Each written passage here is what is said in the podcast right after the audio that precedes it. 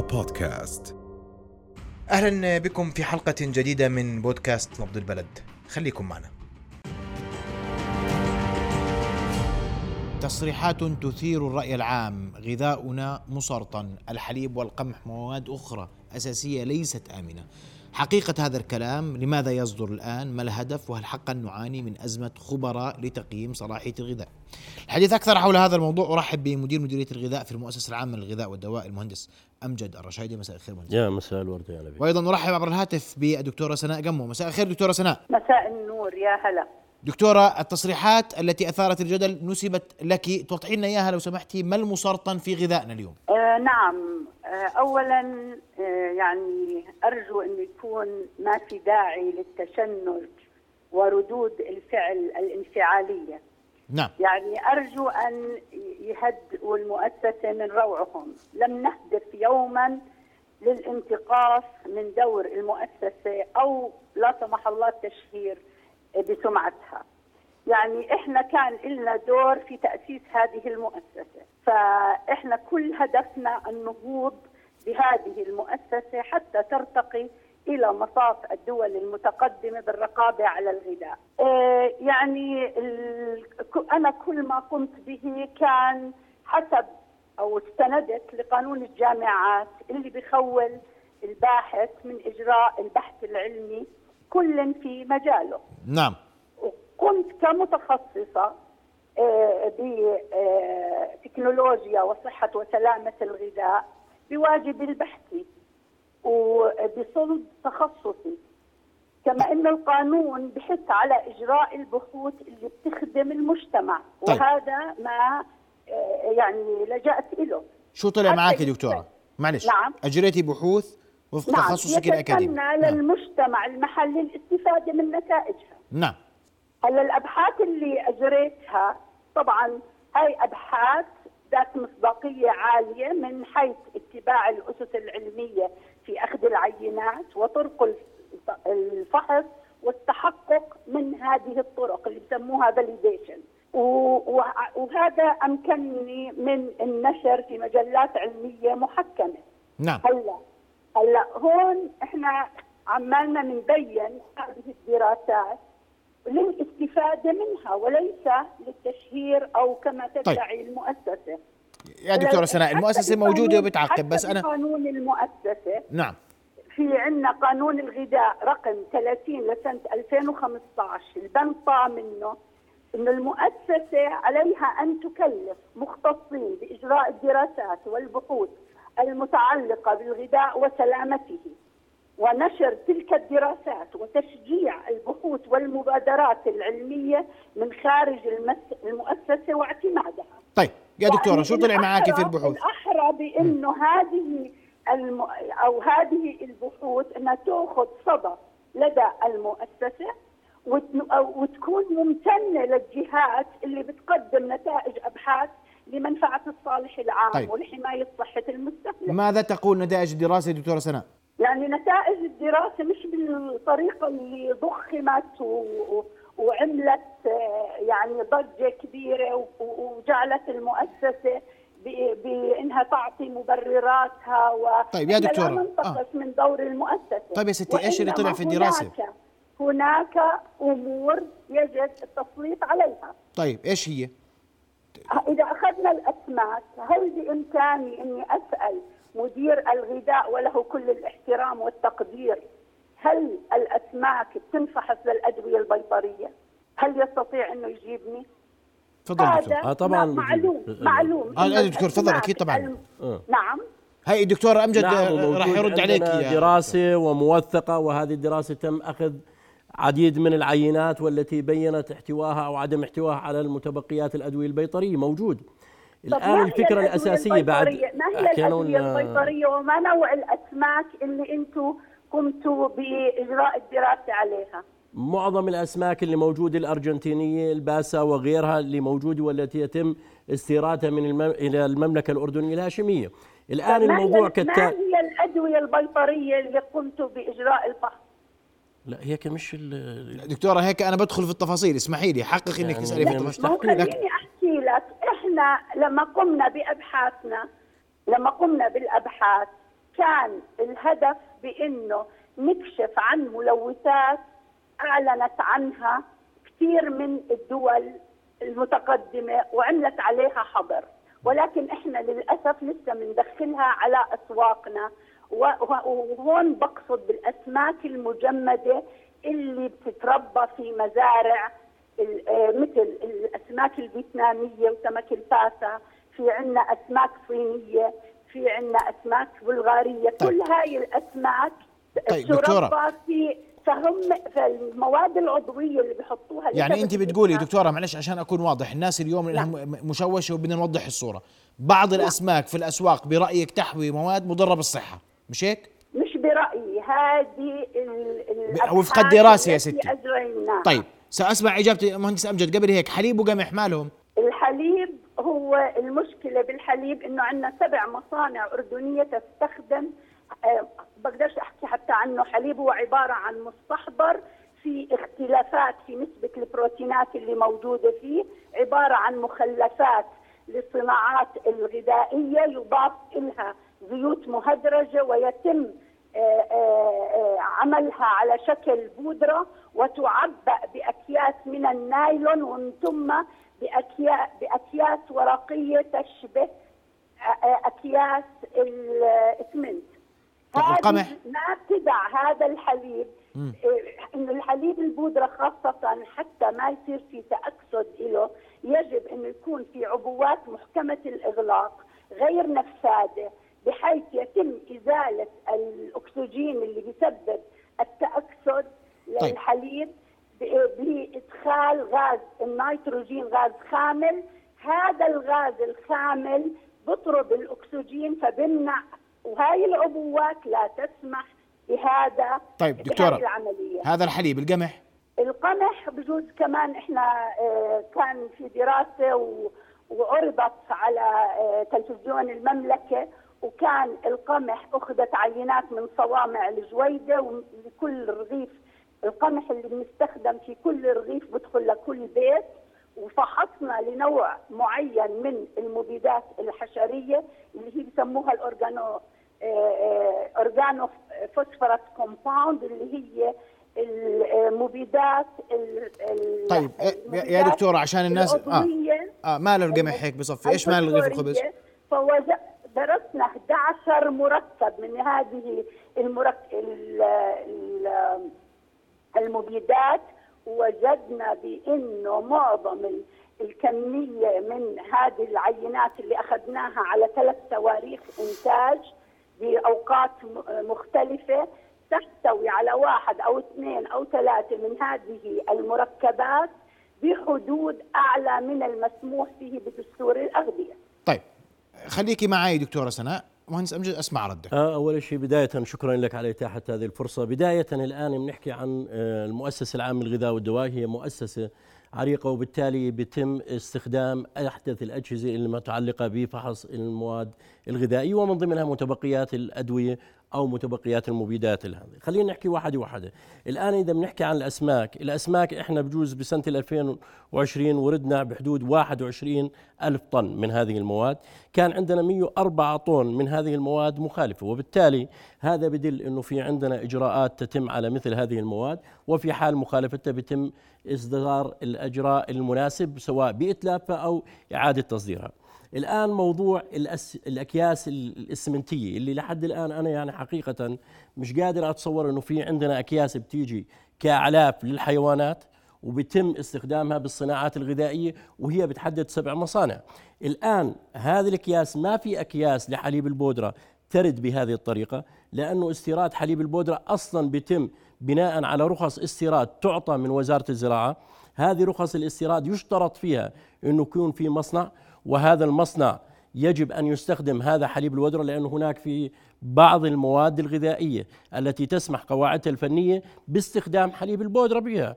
وبالتالي بيكون في عندك رخصة استيراد تحتوي على شهادات صحية على شهادة حرية بيع تباع داخل المنشأ أو داخل المنشأ لهذا المادة الغذائية أيضا بيتم فحصها داخل المؤسسة العامة للغذاء والدواء. يعني الآن إذا بنحكي عن الفحوصات اللي تمت على الحليب في عندنا إحنا استوردنا بحدود خلينا نقول 99 طن من هذه المواد كان في عندنا 75 طن كانت مخالفة وتم إعادة تصديرها وفي قسم تم اللي هو إتلافه. 99 طن 75 رجعنا؟ نعم نعم. 99 ألف طن. رجعنا. رجعنا 75 آه. 75 طن. الآن الفحوصات اللي تجري إحنا أجرينا حوالي 96357 فحص. هذا بدل إنه في عندنا إجراءات واضحة وموينة وهذه الإجراءات بيصدر فيها تقارير مخبرية وهي بتعرف كموظفة موجودة في مختبرات الغذاء والدواء ماذا يعني التقرير المخبري اللي بيصدر واللي بيكون فيه له كود ولا يستطيع الموظف إنه يتلاعب بهذا التقرير المخبري. الآن الموضوع الثاني اللي بتحكي فيه المؤسسة العامة حاصلة على مختبرات المؤسسة العامة الغذاء والدواء حاصلة على اعتماد وطني وحاصلة على اعتماد دولي في إجراء هذه الفحوصات. إحنا بنفحص أكثر من 350 متبقي مبيد. 62 واحد منهم اللي هو organo آه، phosphorus compounds اللي حكت عن الدكتورة قبل شوي. إحنا غير موجود في غذائنا هذا. آه طبعا موجود. هذه هذه فحوصات وهذه أنا إذا بتقدر تطمن إنه هاي مثلا هذه أسماء المتبقيات اللي بتم الفحص عليها. لاحظ الأعداد اللي موجودة. هذه كلها عبارة عن متبقيات مبيدات بيتم فحصها. مش واحد ولا اثنين. مش موجودة في قمحنا. لا طبعا. إلا الآن إذا موجودة في قمحنا إنه ما هو الهدف بإدخال مواد يعني بنحكي عن مؤسسة غذاء ودواء مكونة من حوالي ألف متخصص فيما يتعلق بالدواء والغذاء. ما هو الهدف بإدخال مواد غذائية لا سمح الله تكون مسرطنة؟ إحنا موجودين ولاة البلد وممكن من نفس خبز البلد. وإذا الدكتورة يعني لو سألناها السؤال مين بتوكل يعني بالنهاية أو كذا يعني الآن الإجراءات ما في إشي بالعلم خلينا أوضح ما في شيء بالعلم وبجوز بتدركوا الدكتوراه ما في شيء بالعلم بيقول إنه هذا السبب هذا ال- ال- ال- الموضوع يسبب هذا المرض. ما في شيء بيقول بالدراسات إنه غذاء محدد يسبب مرض السرطان حتى فيما يتعلق بال... على مستوى التدخين. التدخين كل الأبحاث العلمية بتقول هو سبب رئيسي قد يتسبب في إحداث السرطان. وين هي الأبحاث؟ الأبحاث إحنا كمؤسسه غذاء والدواء بالعكس كثير مبسوطين إنه يكون في أشخاص حريصين على مصلحة المستهلك حريصين على إنه تتطور مؤسسة الغذاء والدواء وغيرها من المؤسسات الأردنية اللي إحنا بنفتخر وبنعتز فيها. لكن أنا كنت أتمنى على الدكتورة إنه خلال يعني أنا بجوز خدمت يعني هاي بجوز السنة 22 في مؤسسة الغذاء والدواء. ما عمره وصلني إشي بتعلق بأنه هناك كتاب تم تصديره من الدكتورة أو من غيرها وقال أنه في عندنا غذاء. هذا الغذاء مسرطن وموجه للجهات الرسمية على أساس اتخذ يعني القرار اللازم وكنت أتمنى بعد إذنك بس موضوع الدراسات. أنا كنت أتمنى أنه هاي الدراسة اللي نشرت أصلا هي بتحكي عن دراسات مجموعة من الدراسات. لكن اللي أنا اللي قدرت أطلع عليه هو عبارة عن دراسة واحدة تتعلق بالأسماك نشرت بال 2019 لكن ما في شيء بالعلم بيقول إنه هاي الدراسة تقدر تعممها على كل غذاء الأردنيين، هذه دراسة، الدراسة قد تدحض دراسة أخرى هذه الدراسة، وقد تكون النتائج التي أخذت مين اللي اخذ العينة؟ كم تم أخذ العينة؟ مين اللي سحب العينة؟ من أي أماكن تم أخذ العينة؟ إحنا بنحكي عن غذاء مستورد، هذا الغذاء المستورد في عندك تخزين لهذه المادة الغذائية، في ممارسات خطأ ممكن تكون لهذه المادة الغذائية، إحنا بنحكي مثلا عن الحليب عن 96 ألف فحص تم. ما بنحكي عن 122 فحص. يعني حليبنا ما في ولا مشكلة؟ الآن الحليب الم... قلت لك إنه في بعض المواد بتحكي بتيجي. عن مصانع محلية. نعم هذه المصانع المحلية أصلا كان في عندنا مشكلة أنه كان في استخدام حليب البودرة في المصانع. الآن المصانع اللي موجودة بالمملكة الأردنية الهاشمية ما بتستورد حليب إلا برخص استيراد طالعة من وزارة الزراعة اللي هي تعطى حصص لغايات استيراد مثل هذه المواد. ما بصير استخدام اللي بتحكي عنه داخل المصانع الغذائية وهذه ضمن الإجراءات اللي بتتم. يعني إحنا بنشوفه على التلفزيون وعلى غيره من وسائل التواصل بتلاقي إنه في عندنا مواد غذائية تم اتلافها في مواد غذائية تم إعادة تصديرها وهذه كل الأشياء موجودة بالأرقام طيب. وهذه من سنوات. خليك معي مهندس أمجد. أرجع لي دكتورة سناء. دكتورة سناء. نعم تفضل. أوضح المهندس آه، أمجد وجهة نظره. جميع الفحوصات تجرى لا صحة لاستخدام حليب البودرة في المصانع للغاية اللي ذكرتيها القمح سليم 100% لا خلل فيه. والدراسة اللي, اللي ذكرتيها مبنية على الأسماك وتحفظ على نتائجها وقال أنه قد تخرج دراسة تدحض ما ورد فيها. نعم. إذا كان عندهم دراسات تضحط أنا على أتم الاستعداد على الاطلاع عليها. لما بتأخذ 222 عينة من الأسماك المجمدة من عدة مناشئ بكل منشأ كان بعدة تواريخ إنتاج مختلفة. وين العيب في أخذ العينات.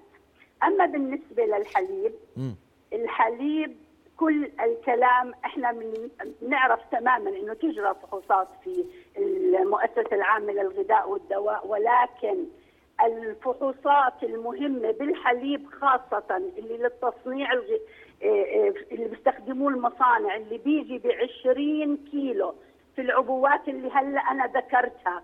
يستخدم في اللبن واللبنه والجبنه واللي كلها هاي والحليب طويل الأمد والحليب المبستر. بخلطوه مع حليب طازج. كيف لما كشفنا على إنه وجود آه، آه، أحماض دهنية من مصدر نباتي فهل يعقل بإنه إذا كان حليب من مصدر حيواني اللي هي الأبقار أو الأغنام مهما كان هي طبعا معظمه أبقار. هل يعقل إنه في أحماض دهنية نباتية؟ يجاوبني عليها. مهندس أنا طبعا طبعا بجاوبك. الآن إحنا بنحكي هذا الفحص أصلا من الفحوصات البدائية اللي صرنا نستخدمها بالمؤسسة العامة للغذاء والدواء اللي هي الفاتي أسيد بروفايل. وهذه بتبين لك إنه هذا إذا كان هذا الدهن من أصل المنتج يعني دهن حيواني أو كان هذا الدهن من أصل نباتي. الآن ما في إرسالية بتصير فيما يتعلق بحليب البودرة بتدخل إلى الأردن إلا نتحقق بين إنه هذه المواد الموجودة فيها أو الدهن الموجود فيها من أصل المنتج أو دهن نباتي وهي في آه، خلينا نقول تقارير مخبرية تبين كل شحنة من الشحنات اللي موجودة. الآن فيما يتعلق أصلا بالأجبان باستخدام حليب البودرة أو استخدام الزيوت النباتية أصلا تم منحها. يعني في عندنا قواعد وهذه معلومات يعني قديم الصحيح الآن في بعض القواعد الفنية تم سحبها من المواصفات والمقاييس وأصبحت غير موجودة يعني غير مطبقة يعني الآن أنت لما بتلاقي في بعض المصانع كانت تصنع الأجبان الطري والاجبان وتستخدم الزيوت النباتية أصبحت هذه القواعد الفنية غير موجودة من حوالي ثلاث سنوات فبالتالي هذه المعلومات يعني أنا بحا يعني بتمنى إنه تصحح بعض المعلومات أو تحدث بعض المعلومات الموجودة فيما يتعلق بالإجراءات اللي تمت من قبل المؤسسة العامة للغذاء والدواء. الآن إحنا إذا بنحكي مثلا عن عن الرز، الرز إحنا بيجينا من كل الجهات المعنية، يعني بيجينا الآن الرز من رزنا سليم سكرنا سليم. نعم نعم. الآن إحنا بنحكي عن أوراق. أنا ما بدي يعني أنا بدي المشاهد أو المواطن. بس لما بيجي إحنا على مواد غذائية زي الأسماك بيلاقي إنه في عندنا عدد الفحوصات اللي أجريناها 15425 فحص. لما بتيجي بتحكي عن موضوع الأرز والبقوليات وغيره بتحكي عن 76701 فحص عملنا. لما بتحكي عن فحوصات متبقيات المبيدات بتحكي عن 1626 فحص وكانت نسبة المخالف فيه لا تتجاوز 6.2 بالعشرة بالمية. لما بتيجي تحكي عن كل هذه الأرقام يعني الأرقام زي ما بحكوها لا تكذب في أرقام موجودة في تقارير مخبرية مثبتة وموجودة لدى المؤسسة العامة للغذاء والدواء مش السنة مش سنة 2020 ولا 21 طب 2019 أنا بدي أسأل سؤال منطقي لماذا لا يتم الجلوس مع دكتورة سناء بعد دراسة. وهذا أنا حكيته بالبداية آه. أنا حكيته بالبداية دكتوره سناء عندك. عندك الجاهزية والقابلية أن تطلعي للمؤسسه على ما صدر لديك من نتائج بحثية لغايات التعامل معها وتفنيدها آه، أرجو أن أبين بانه عرضت كل خدماتي على مدير عام المؤسسة لما صارت مشكلة التسممات بكل ود واحترام اتصلت فيه وقلت له أنا بعرض عليك كل خدماتي وخبرتي الطويلة بهذا المجال ودراساتي اللي أنا أجريتها لهذاك الوقت. ولكن ورحب بالموضوع ولكن ما رجع لي. قال لي بعد يوم يومين اتصل فيكي وهذاك يوم وهذا يوم. أنا لكنك جاهزة لتقديم خدماتك دكتورة سناء. أنت لا. جاهزة لتقديم الدراسات والإبحاث أنا للمؤسسة بقول لك إنه أنا قدمت هذه الخدمات ولكن لم يستجاب مهندس أمجد عندكم مانع في الاطلاع لا طبعا أنا حكيت بالبداية حكيت إن إحنا مع أي جهة سواء أكاديمية أو غيرها أصلا إحنا قانون المؤسسة أربعة بيطلب مننا أنه يكون في هناك علاقات وهذه العلاقات موجودة طيب. سواء مع الجامعات أو الجامع الجامعات الداخلية وغيرها إذا حتى وهذه نعم. نعم. مهندس أمجد والدكتورة سناء حتى ننهي هذا الجدل نأمل أنه المؤسسة والدكتورة سناء يطلعوا على الدراسات القائمة اليوم حتى مثل هذه التصريحات التي وصفتها دكتورة سناء بأنه تم تهويلها وأنا بحكي عن لسان الدكتورة نعم سناء نعم. آه، حتى تكون هذه الأمور واضحة ويخرج بشكل شفاف نتائج هذه آه، الدراسات كيف يمكن لها أن تنعكس على صحة المواطن من غذائه بالشكل المناسب. أشكرك مهندس أمجد. دكتورة سناء كل الشكر لوجودك معنا ونأمل أن يتم هذا الأمر بالقريب العاجل وفق ما ذكر المهندس أمجد وأيضا بتعاونك دكتورة سناء. رؤيا بودكاست